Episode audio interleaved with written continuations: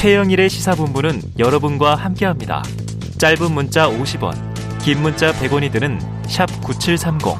라디오 어플 콩과 유튜브는 무료로 참여하실 수 있습니다.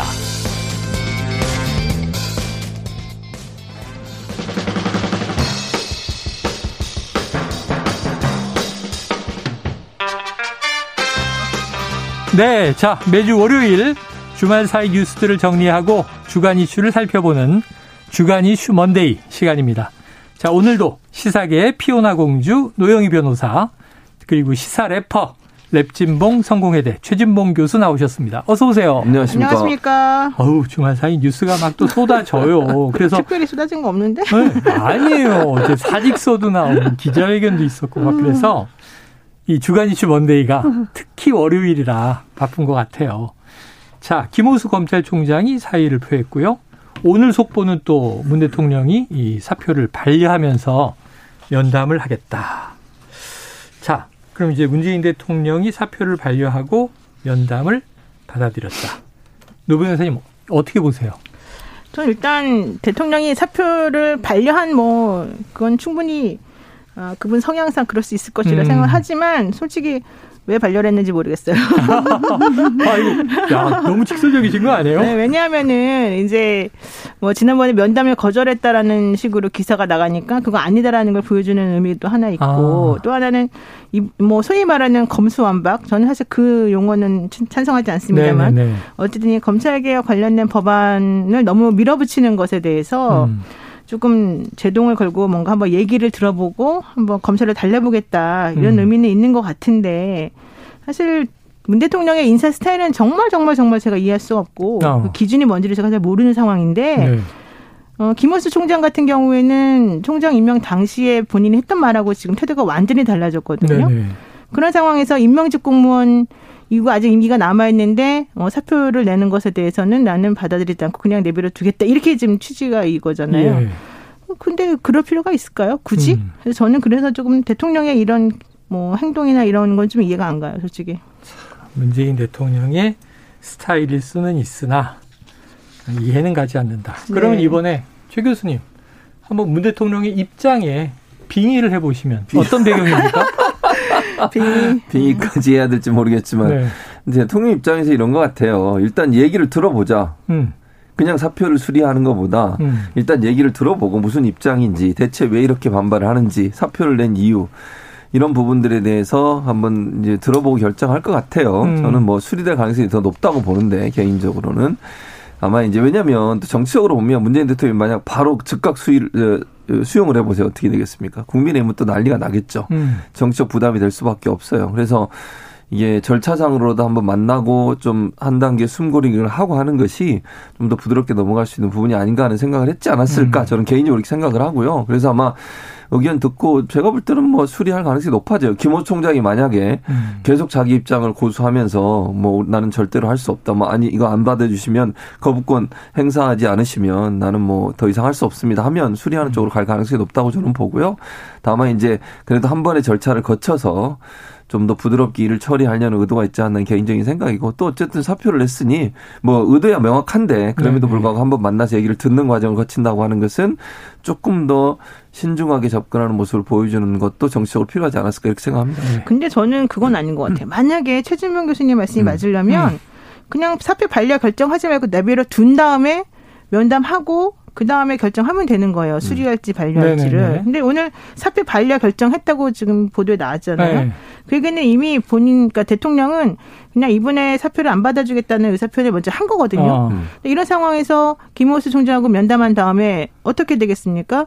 대통령은 아, 당신은 왜, 면, 왜 이렇게 사표까지 내셨습니까? 물어볼 것이고 김호수 총장은 검찰은 이런 입장인데 너무 심합니다. 어. 이러면서 이제 얘기를 하겠죠. 그러면 대통령이 본인이 입법권을 가진 게 아니고 음. 국회에서 하는 건데 거기다 대고 그러면 좋습니다. 올라오면 내가 거부권 행사할게요. 라고 할 거 아니잖아요. 그렇죠. 그럼 뭐라고 하겠어요, 총장에게. 음. 본인이 중재할 수 있는 건 사실은 아니거든요. 음. 그러니까 그런 상황이라고 한다면은 사표 반려를 아, 그냥 오히려 안 하고 그냥 결정, 그러니까 사표 네, 반려하는 네, 네. 그대로 유지하는 게 낫겠죠. 그래서 제가 봤을 때는 대통령이 이렇게 하는 거는 오히려 이 검수 완박이라고 하는 법안이 너무 좀 지나치게 검찰에게 수사권 다 뺏는 건 옳지 않다는 생각이 반영된 것이다. 오히려 아. 저는 그렇게 보는 거죠. 아, 그래요.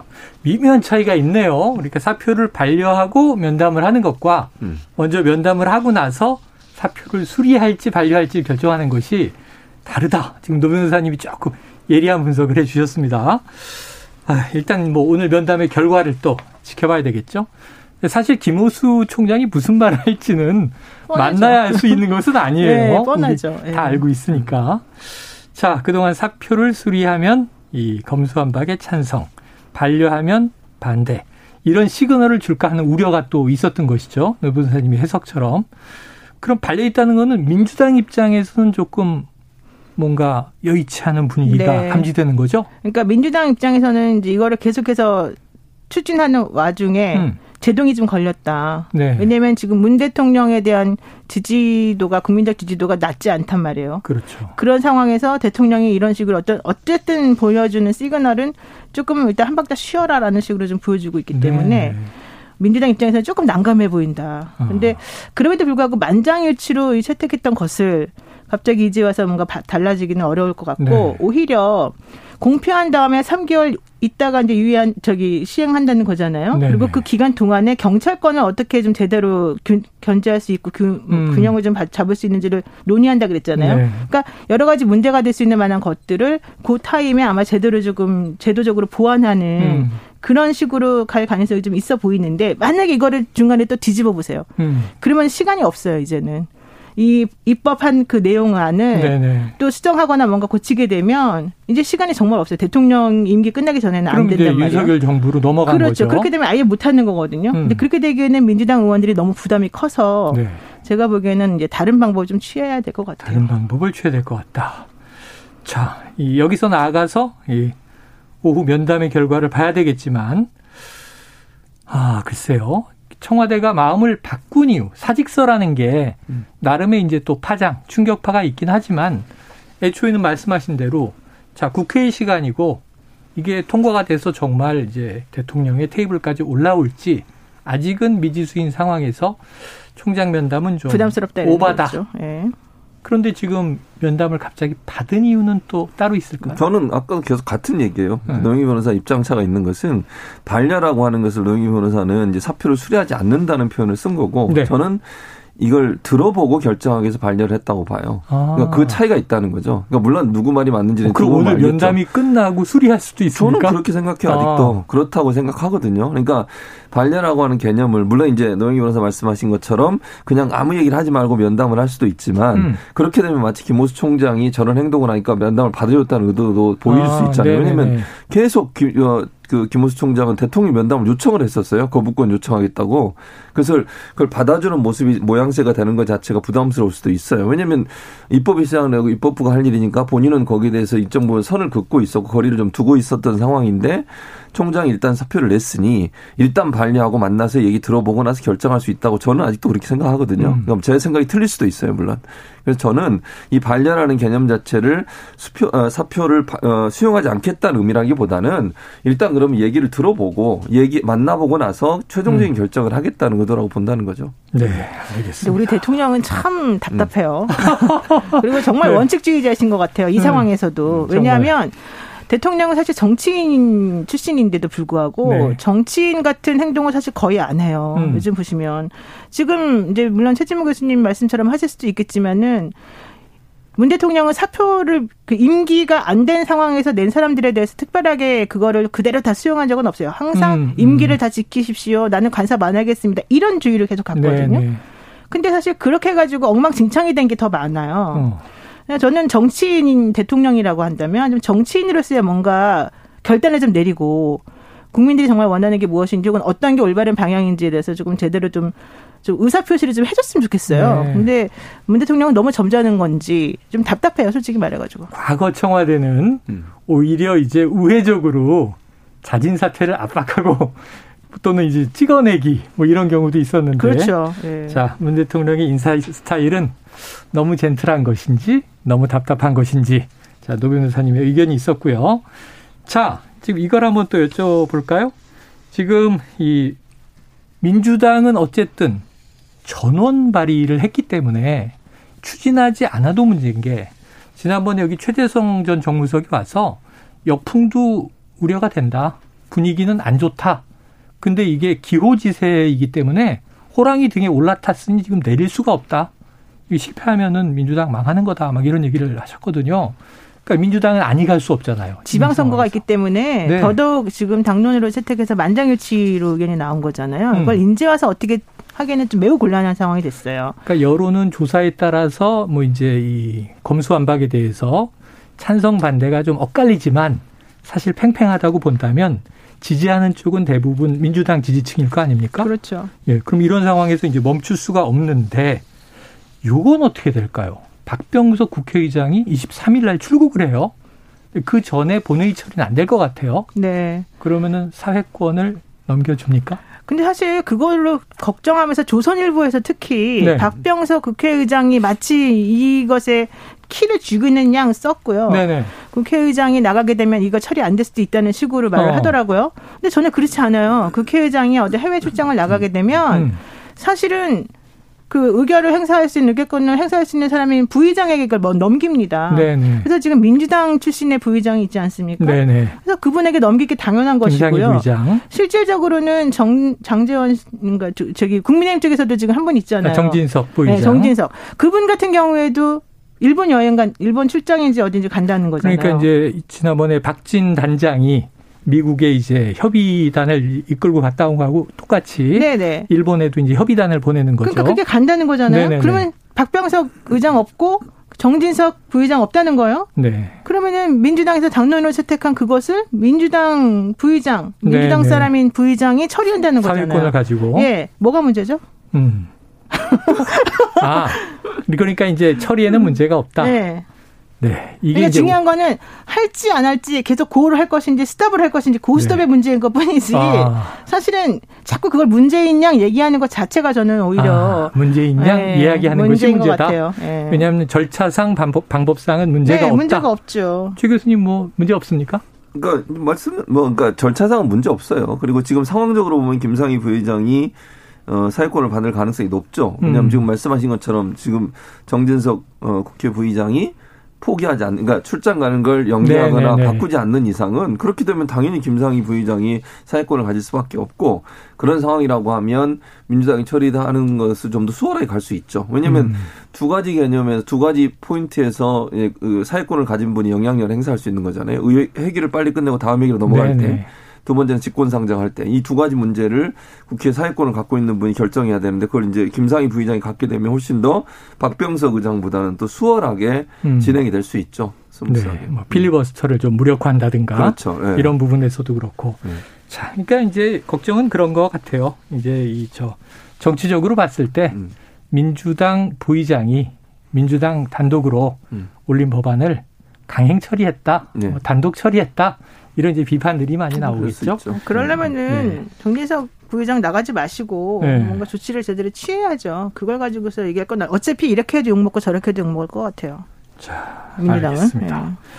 자, 다음 이슈도 한번 지켜보죠. 검수완박은 어쨌든 이번 주와 다음 주가 아주 중대한 분기점을 맞을 것 같습니다. 과연 이 예정대로 윤호중 비대위원장 얘기처럼 5월 3일 국무회의 때 이것이 처리될 것인가. 또 이제 문재인 대통령은 거부권을 행사할 것인가 아닌가. 혹시 어떨 것 같아요, 노 변호사님? 거부권 행사 안 하시지 않겠습니까? 네. 나는 문재인 대통령이 거부권 행사 할 성향이 절대 아니라고 보고. 아, 왜냐하면 국회 입법권을 침해하지 않으려고 이분은 노력하는 아, 분이잖아요. 네, 원칙주의자라니까요. 국회 입법권을 존중하는 음, 의미에서 음, 음. 대통령으로 그래서 민주당이 지금 행사하지 않을 것이다. 열심히 지금 하는 거잖아요. 어. 윤석열 정부 들어서기 전에 이걸 통과시키려고. 아니 최재성 전 정무수석이 아, 자기는 잘 모르겠다. 대통령의 고민이 너무 깊을 것이다. 음. 이렇게만 얘기를 하시더라고요. 자, 다음 이슈를 들여다보겠습니다. 야, 이거 참 뜨거워, 뜨거운 얘기인데요. 일단 그 정호영 보건복지부 장관 후보자 어제 기자회견을 했습니다. 예, 후보자의 육성을 듣고 오겠습니다. 국민들의 관심이 큰 자녀들의 의대 편입이나 병력 판정에 대하여 근거가 없는 문제 제기가 이어지고 있습니다. 가능컨대 자녀들의 문제에 있어서 저의 지위를 이용한 어떠한 부당행위도 없었으며 가능하지도 않았습니다. 의대 편입이나 병력 처리 과정은 최대한 공정성이 담보되는 절차에 따라 진행되었습니다. 네. 자, 단언컨대 나왔습니다. 총 자료가 이제 23쪽. 그리고 아주 조목조목 반박을 했어요. 전체적으로 보면 다 적법했다. 위법이 없다. 그리고 아빠 찬스는 없었다. 이런 얘기인데 자, 최 교수님. 네. 어제 다 들으셨어요? 네, 들었습니다. 좀 설득이 되셨어요? 아니요. 설득이 안 왜요? 됐고요. 아니 일단 뭐그 네. 그 말씀만 있었지 특별한 무슨 증거나 이런 건 없었어요. 그러니까 아. 물증이나 물증이라고 제가 얘기하면 본인의 입장, 그러니까 본인의 주장, 해명을 명확하게 증거로 제시해야 하는 예를 들면 CT라든지 네. MRI라든지 이런 것도 전혀 음. 없었고 그다음 이슈 관련해서도 본인의 설명만 있는 거잖아요. 지금 뭐 말씀하신 것처럼 뭐 면접관 50명 중에 뭐 이렇게 무작위로 했다 이런 것도. 네네네. 근데 어떻게 어떻게 우연 우연인지 모르겠지만 그 주장이 맞다고 하면 세 명이 되시는 분이 만점을 주신 분들이잖아요. 음. 그분 같은 경우에 왜 이렇게 자기하고 잘 아는 분이 거기에 들어갔을까? 방이 여러 개가 있었잖아요. 음. 그 방마다 그러니까 심사를 했던 그세 명씩 있었죠. 네, 그 방마다 각각 점수 차이가 나요. 근데 네네. 여기만 이렇게 만점자가 많이 나올 수 있을까 과연? 네네. 이런 부분도 사실 의문이거든요. 그리고 만약 이제 뭐 그러니까 제가 그냥 상상을 해볼게요. 상상 네네. 이거는 뭐 사실관계는 확인 안 된 거고요. 뭐 그날 이게 만약 이런 방식으로 그 추첨을 통해서 한다 하더라도 결정되고 나 전화할 수 있는 거 아니에요? 예를 음, 들면 음. 그리고 블라인드 처리가 안 되면 누가 들어오는지 이름 다 보여요. 네. 그리고 모르겠습니다. 그 자기 소개서에 이제 뭐 아버지 보고 나 썼는지 안 썼는지 제가 확인이 안 되고 음. 모르겠고요. 또는 뭐 이미 이제 면접관으로 들어올 분들이 그걸 알고 있는 상황이 될 수도 있는 거잖아요. 그건 네. 우리가 모르는 거잖아요. 지금 음. 상황에서는 그런 부분들에 대한 명쾌한 설명이 없이 그냥 뭐 이게 추첨을 통해서 심사위원이 선정됐는데 그 중에 우연히 세 명, 전 본인하고 친하신 분, 같이 논문을 쓰신 분 이런 분이 들어갔다고 하니 음. 이게 과연 설명이 납득이 될 수 있겠느냐. 그리고 그 병원 가서 저 찍은 것도 굳이 경북대 병원을 온 것도 그렇고 또 19학점, 18학점인가요? 19학점을 들으면 18학점 18점. 들으면서 40시간 일을 했다. 네. 그리고 뭐 척추 뭐 협착증인가요? 그거 네. 있는데 뭐 이게 침대도 나르고 이런 일을 할수 어. 있는가 과연 이런 부분에 대한 명확한 물증은 없었어요. 말씀만 음. 있었던 거죠. 음. 그걸 어떻게 100% 우리가 신뢰할 수 있을 거냐 하는 부분은 국민들도 조금 의아할 것이라는 생각이 듭니다. 네. 노 변호사님도 그러니까 지금 정호영 보건복지부 장관 후보자는 매우 억울할 것 같아요. 네. 왜냐면은 본인이 생각하기에는 아무런 확인도 안 거친 채 지금 보도에서 본인들을 되게 나쁘다고 얘기하고 네. 어, 조국 장관 전 장관 내하고 똑같이 취급한다 이거 아닙니까? 네, 네. 그러면은 조국 전 장관과 같이 취급하지 않으려면 수사를 해봐야 되겠죠. 아. 네, 그런데 그래서 결국 오늘 어 시민단체에서 시, 고발을 했네요. 이분하고 그다음에 박태인 경북대 의대 학장 등을 공무집행 방해죄 위계형 공무집행 음. 방해죄로 고발을 했습니다. 그러니까 현실적으로 지금 자꾸 얘기되는 게 왜 우리를 악마화시키느냐 이런 얘기가 하나가 네, 있고 네. 한덕수 총리는 총리 후보자는 어 자녀들 평이 나쁘지 않더라 별 문제 아니더라 이런 얘기까지 음. 한단 말이에요. 그러면 옛날에 조국 전 장관 자녀들은 뭐 평이 나빠가지고 그런 일이 벌어졌을까? 네, 그건 네. 아니거든요. 그래서 본인은 억울하겠지만 그와 관련해서 그런 팩트가 정말 무엇인지 한번 확인을 한번 해보는 작업이 필요할 것 같고요. 음.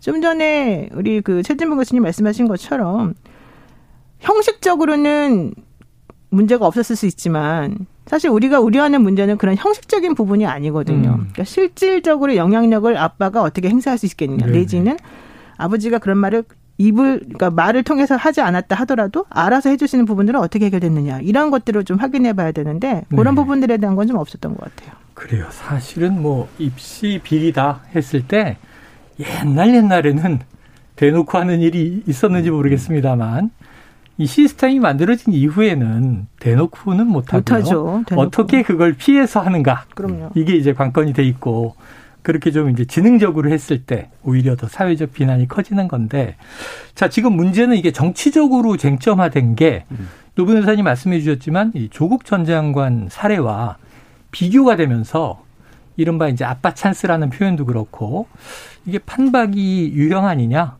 또는 평행 이론 아니냐 그런데 문제는 이제 이 국민의힘 쪽에서 보면 팩트가 없고 저쪽은 팩트가 있다. 근데 이건 좀 시, 시작점과 결과, 종착점에서 차이는 있는 것 같아요. 자, 이 논리 구조가 똑같은데 최 교수님 어떻게 좀 분석을 하시겠습니까? 자, 생각해 보세요. 이렇게 조국 전 장관 때와 비교를 안 할 수가 없어요. 네. 그러니까 모양새가 비슷하기 때문에 그렇게 사람들은 음. 다 생각을 하는 거예요. 조국 전 장관이 기자회견할 때 여러 가지 얘기했죠. 처음에는 사모펀드 가지고 시작을 했어요. 음. 근데 결국 뭘로 문제가 됐죠? 표창장, 인턴 네. 이렇게 갔잖아요. 그럼 원래 처음에 문제를 제기했던 사모펀드에는 별 문제가 없는 것으로 돼버리고 결국은 별건이 별건 수사라고 할 수 있는 표창장 이런 걸로 간 거예요. 음. 만약에요 지금 상황에서 검찰이 그때처럼 조국 전 장관 부인 되시는 정경심 교수 음. 그분 수사를 전격적으로 했잖아요 기소도 하고 네. 한 번도 부르지도 않고 네. 마지막 날 그런 방식으로 만약 이번에 대해서 해보세요. 어떤 일이 일어날지 아무도 몰라요. 음. 지금은 말만 있고 검증이 안 되고 있잖아요. 그러니까 제가 말하는 검증이라는 강제 수사는 전혀 들어가지 않고 있어요. 만약 강제 수사 들어가서 이분이 냈던 모든 것 지금 조국 전 장관 그 가족처럼 그렇게 하면 과연 이분이 얘기하신 게 다 맞을까? 저는 모르겠어요. 뭐 음. 지금은 음. 제가 단정적으로 아무것도 얘기할 수 없으니까 말씀을 못 드리지만 그런 식으로 강제 수사해서 이 뭐 만약 이 학생들이 이 자녀들이 어디에 냈던 입시 다 찾아내고 고등학교 때 뭐 대학교 때 지금 이뿐만 나온 거 의혹뿐만 네, 아니라요. 네. 음. 그것까지 다 검증해 보면 검찰이 만약 강수, 강제 수사하면 어떤 게 나올지 아무도 몰라요 지금 음. 이런 식으로 그냥 말만 가지고서 뭐 뭐가 안 나왔다고 얘기하는데 그러면 그, 그 조국 전 장관이 어 그 청문회 할 당시에 그렇게 기소하고 수사했던 것처럼 검찰이 해보면 돼요 적극적으로 해서 강제 수사해서 이분이 정말 그런 게 있는지 없는지 다 보고 확인해 보고 표창장 혹시나 인턴 증명서 없는지 확인해 보고 40시간 일하면서 18학점을 들을 수 있는 건지 물리적으로 그때 정말 제대로 일을 했는지 다 확인해 보면 음. 되잖아요. 근데 지금 그게 확인이 안 된 상태에서 아무런 법적 증거가 없다고 얘기해버리면 수사를 안 했으니까 없는 거잖아요. 네. 물론 제가 이렇게 얘기하면 단정적으로 그분이 뭐가 많다 이렇게 들릴 오해가 있는데 그, 예. 그건 제가 얘기하는 거 아니고요. 만약에 수사를 해서 별건까지 다 해서 하게 되면 그게 나올 가능성도 전혀 배제할 수 없기 때문에 지금 국민의힘 얘기하는 것처럼 팩트가 없으니까 뭐 증거가 없으니까 이렇게 얘기하시면 그럼 조국 전 장관도 만약 강수사 안 했어 봐요. 표창장 이게 나왔겠어요. 인턴 증명서 이런 게? 음. 저는 그렇게 얘기하면 이 형평성에 맞지 않다고 생각합니다. 자, 그렇다면 이제 남은 결과가 수사할까? 고발도 들어갔다고 하는데 그리고 또 이 저 인사청문회 인사청문회까지는 이제 진행될 것 같아요. 네. 자진 사퇴 가능성은 이제 어려 어려워진 것 같은데 과연 이제 낭만이야. 그러니까 사실은 이 장관은 인준이 필요한 건 아니잖아요. 임명 강행도 할 수 있잖아요. 그렇지만 하지만 여론이 총리, 총리가 제청을 해줘야죠. 네네. 총리도 그러니까 제청을 해줘야 되고. 총리 후보자가 만약에 안 되면. 네네. 왜냐하면 그거는 국회의원들이 또 동의를 해줘야 되는 거니까. 그렇죠. 만약에 거기서 안 되면 사실은 줄줄줄줄 장관 후보자들 전부 다 안 될 가능성이 있는 거죠. 그래서 어떻게 전망하세요? 그렇지만 또 현행 우리 총리님께서 그렇게까지 상황을 또 거북하게 만들지는 않으실 테니까 네네. 일단은 한덕수 총리 후보자에 대한 뭐 동의가 될지 안 될지 모르겠지만 음. 어, 저는 반반이라고 보는데 지금 현재 문제가 있어 보이는 분들이 좀 많이 있기 때문에. 네. 왜냐하면 예를 들면 정호영 후보자 같은 경우는 보건복지부 장관 후보자잖아요. 네. 그러면은 그런 종류의 경영 능력이 제대로 있는지를 확인해 봐야 되는데요. 음, 경북대학교 그 의대병원 그 거기를 4년간 원장으로 있을 때 865억 적자가 났다는 거예요. 음. 그러면 경영 능력은 사실 별로 없는 거 아닙니까? 솔직히 음. 말해가지고. 그런데 그분이 연금 관련해서는 어떤 능력이 또 있는 건 아니잖아요. 음. 그러면 보건보 쪽, 보건복지 관련해서도 좀 없고 연금도 없는 본인 능력이 좀 그런 거예요. 네. 그다음에 농지법 위반 혐의도 좀 있는 거고. 음. 그런데 또 자녀 비리 관련해 가지고 또 여러 가지가 있는 거고 그러면 음. 여러 가지 총체적으로 조금 문제가 있어 보이잖아요. 그러면은 그런 분들을 그냥 그대로 다 통과시켜야 되냐? 그건 또 아니거든요. 네. 그래서 제가 봤을 때는 물론 이제 사람마다 좀 다르긴 하겠지만 민주당에서 아마 전략을 짜서 인사청문회에 돌입할 것 같습니다. 네. 청문회 결과가 또 국민들이 보기에 의혹이 또 짙어지게 된다면 사실은 또 이제 총리나 정부 입장에서도 그냥 임명하기에는 부담이 될 수 있다. 최 교수님 어떻게 전망하세요? 그러니까 저는 그러니까 만약에 윤석열 후 당선인이 정말 이걸 임명을 한다고 하면 음. 그건 정말 엄청난 후폭풍을 맞을 거라고 저는 봐요. 어, 후폭풍을 맞을 것이다. 어, 당연하죠. 국민들이 볼 때는 윤석열 당선인이 검찰총장 그만두고 대선 후보의 반열에 오르고 대통령이 되기까지 두 가지 단어예요. 공정과 상식이에요. 그렇잖아요. 음. 자국 조국 전 장관 수사 이게 기 반이 돼가지고 결국 공정과 상식한 이미지가 생겼고 그 이미지를 가지고 지금까지 왔어요. 근데 지금 이 정호영 이분은 40년 직이라잖아요. 음. 친하고 친구이고. 네네. 네. 이걸 이런 이런 식으로 대응하는 게 과연 공정과 상식이 맞는 건가? 음. 그럼 그때 들이댔던 그 기준과 잣대는 대체 어디 갔냐? 국민들이 이렇게 생각할 수밖에 네. 없어요. 네. 본인이 어떻게 생각하시든 윤석열 당선인은 그걸 고민하셔야 돼요. 그렇지 않으면 국민들이 볼 때 이건 정말 공정과 상식이 아니네 라고 생각한다고 저는 봐요. 어, 왜 자기 친구한테는 그렇게 하고 그 전에 조국 전 장관은 그렇게 들이댔냐라고 음. 하는 비판일 수 있어서 본인한테 엄청난 부담이 될 겁니다. 네. 자, 주간 이슈 먼데이 오늘은 여기서 정리를 하겠습니다. 지금까지 노영희 변호사, 최진봉 교수와 함께했습니다. 고맙습니다. 감사합니다. 고맙습니다.